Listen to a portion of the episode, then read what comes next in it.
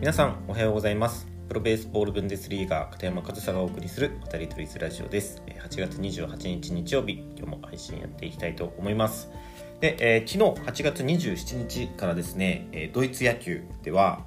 今年のドイツチャンピオンですねドイツ1を決めるための、えー、まあ、ドイツシリーズ、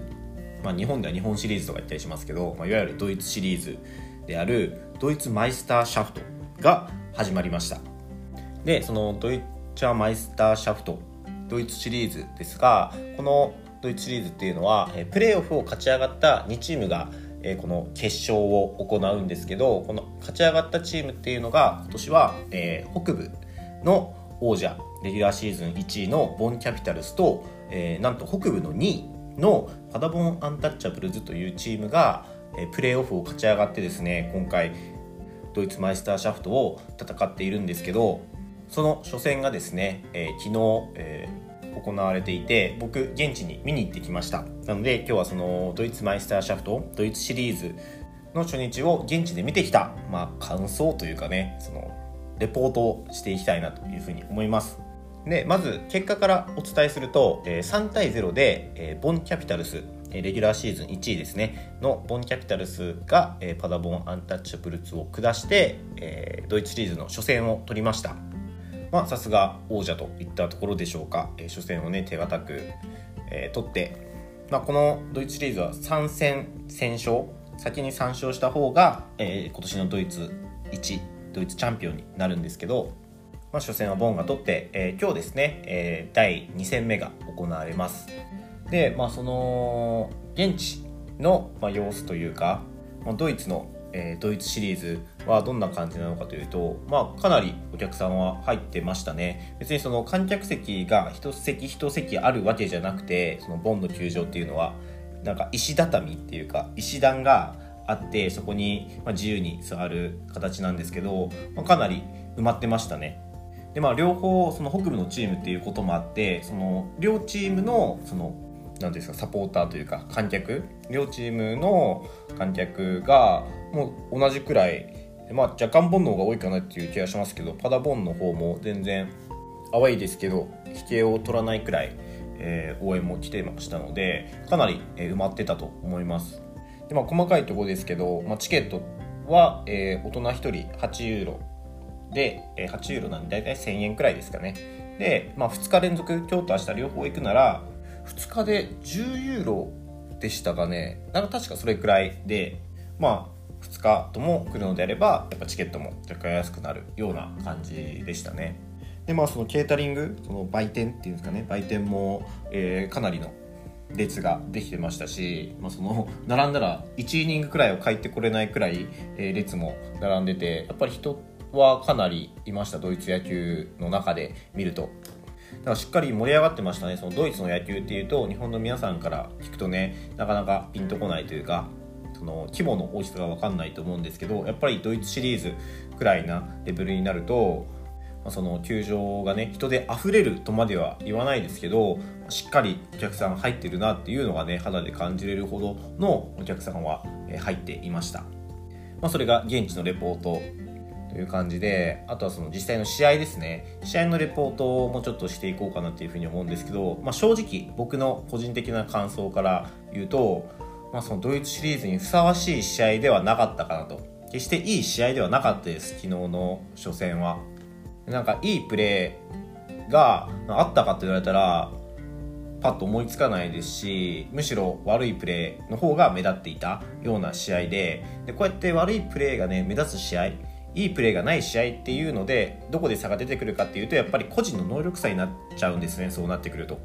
だっていいプレーが出ないんだからそこはもう個人の能力差で勝ち負けが決まるような感じなんですよね。でその個人の能力差で言ったらやっぱりボンがね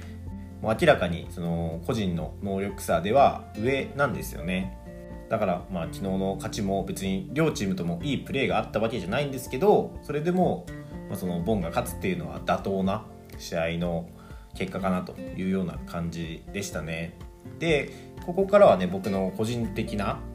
感覚感性みたいなのが入ってくるんですけど昨日ねあの久しぶりにドイツ野球を旗から見たんですよね今まで自分のチームがプレーするのを自分もプレーしながら、えー、球場の中で球場というかフィールドの中でドイツ野球を見てきたんですけど、まあ、久しぶりに旗からそのドイツ野球を見て、まあ、昨日の試合がそれほどいい試合じゃなかったっていうのもあるんですけどなんかあれって感じでしたね。そんなにボンはそのドイツ王者という北部王者なんですけどそんなになんか強いかみたいな感じだったんですよでこれ僕すごくなんか面白いなって自分で気づいて思ったんですけどやっぱりその自分がねプレーをしながら自分が監督で、えー、ベンチにいる状態でその相手チームボンとかパダボンとかを見るとやっぱり強いなって思っちゃうんですよ。でもそれって比較対象が自分たちだからなんですよね。でその自分たちっていうのは、まあ、明らかに相手よりも能力的には劣ってるんですよ。まあ、実際今年の順位も5位でしたしその明らかにその戦力差がある状態のその戦力差で負けてる中から相手チームを見るとやっぱり強いなって思っちゃうんですけど一回ねそういったものを全部取っ払って肌から見るとなんか冷静な判断ができるというかその日本でね野球を経験してきた僕の目から見るとなんかそんなになんか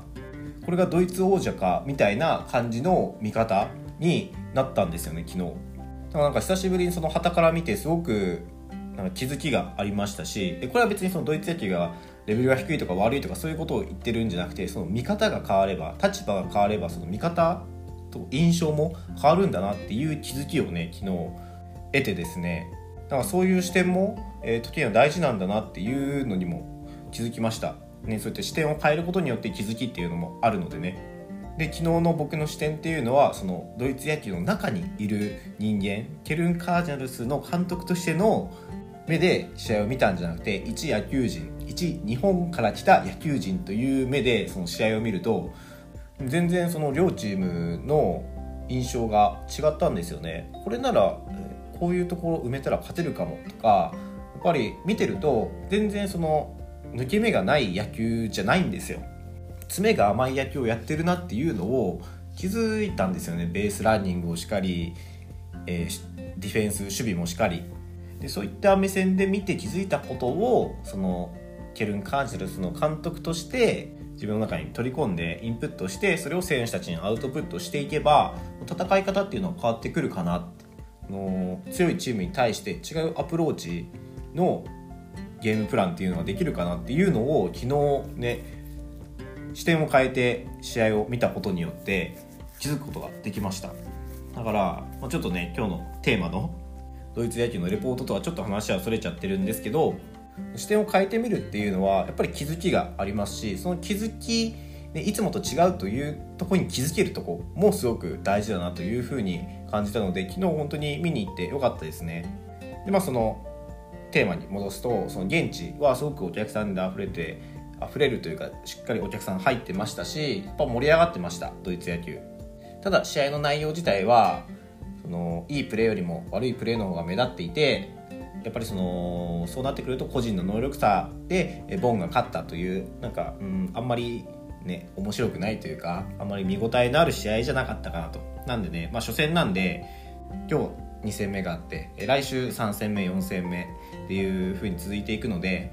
まあね、今日あたりからしっかりお互いがね、え、チームとしてのパフォーマンスを発揮していってくれたらもっと面白いドイツシリーズになるんじゃないかなというふうに思います。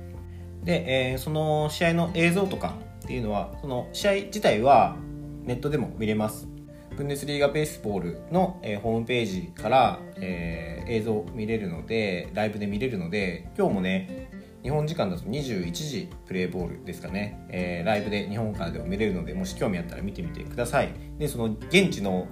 なんですか、ね、雰囲気とかそういったものは僕のねツイッタ